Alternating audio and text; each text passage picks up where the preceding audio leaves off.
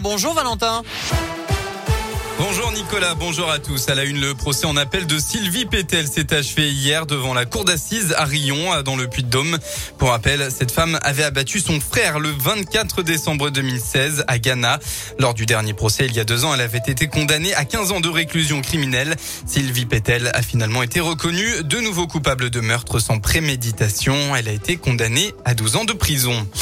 Et puis retour des antipasses sanitaires dans la rue aujourd'hui à Saint-Étienne, Bourg-en-Bresse ou encore Clermont-Ferrand. Une manifestation est organisée alors que la mobilisation est en nette baisse depuis plusieurs semaines. Pas besoin de vivre au bord de l'océan pour tester les nouveaux sports de voile. Vous n'avez qu'à aller dans le Puy-de-Dôme. L'école de voile du lac d'Eda vous propose de tester gratuitement une nouvelle activité aujourd'hui et demain, le wing foil. Le foil, c'est une petite aile profilée installée sous la planche et cet accessoire permet de découvrir de nouvelles sensations de glisse. Même les débutants peuvent y trouver leur compte, promet Olivier Sigaud, le responsable de l'école de voile du lac d'Eda. On a une planche de surf qui flotte plus ou moins en fonction de son niveau. Ensuite, on a un hydrofoil sous ce surf qui va permettre à un moment donné de s'élever sur l'eau et de voler littéralement. Et pour ça, on utilise le vent avec une voile qu'on tient dans les mains. La plupart des lacs en France et notamment en Auvergne, le vent est très irrégulier. Et la voile va nous permettre justement de prendre de la vitesse et de passer des zones où il y a moins de vent avec l'hydrofoil. Donc les lacs sont vraiment très adaptés à, cette pratique. Les gens voleront peut-être pas pour un premier essai, mais ils vont pouvoir aller sur l'eau, manipuler la voile, faire des manœuvres. On va avoir du matériel pour vraiment quelqu'un qui débute. Si vous voulez tester, pas de panique, l'école de voile prêtera aussi des combinaisons.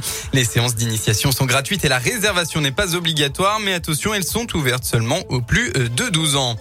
Dans le reste de l'actualité, c'était il y a 40 ans, la loi abolissant la peine de mort en France avait été promulguée hein, le 9 octobre 1981.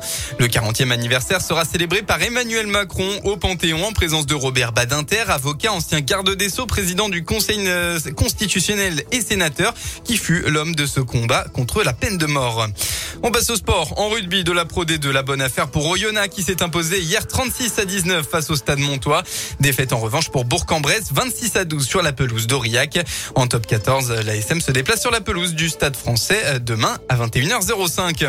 Et puis en basket, la troisième journée de championnat aujourd'hui. Après deux victoires en deux rencontres, la JL de Bourg a d'ores et déjà plutôt bien démarré la saison.